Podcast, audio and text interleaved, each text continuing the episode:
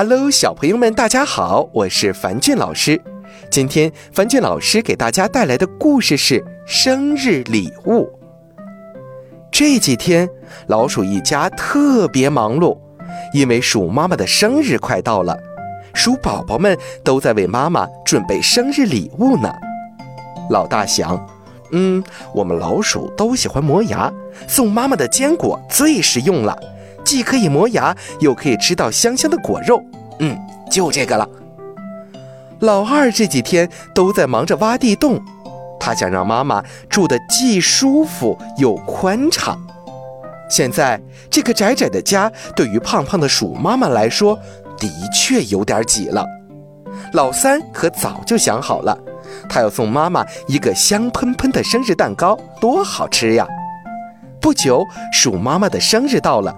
吃蛋糕的时候，大家都抢着问妈妈：“你最喜欢谁的生日礼物呀？”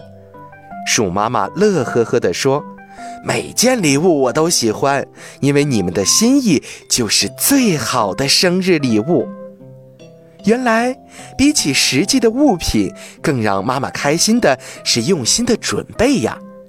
小朋友们，鼠妈妈并不在乎孩子们送的礼物有多名贵、有多特别。哪怕是一朵小花，他都会很开心。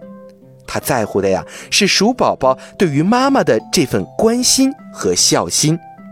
小朋友们，妈妈过生日的时候，你们会送给妈妈什么样的礼物呢？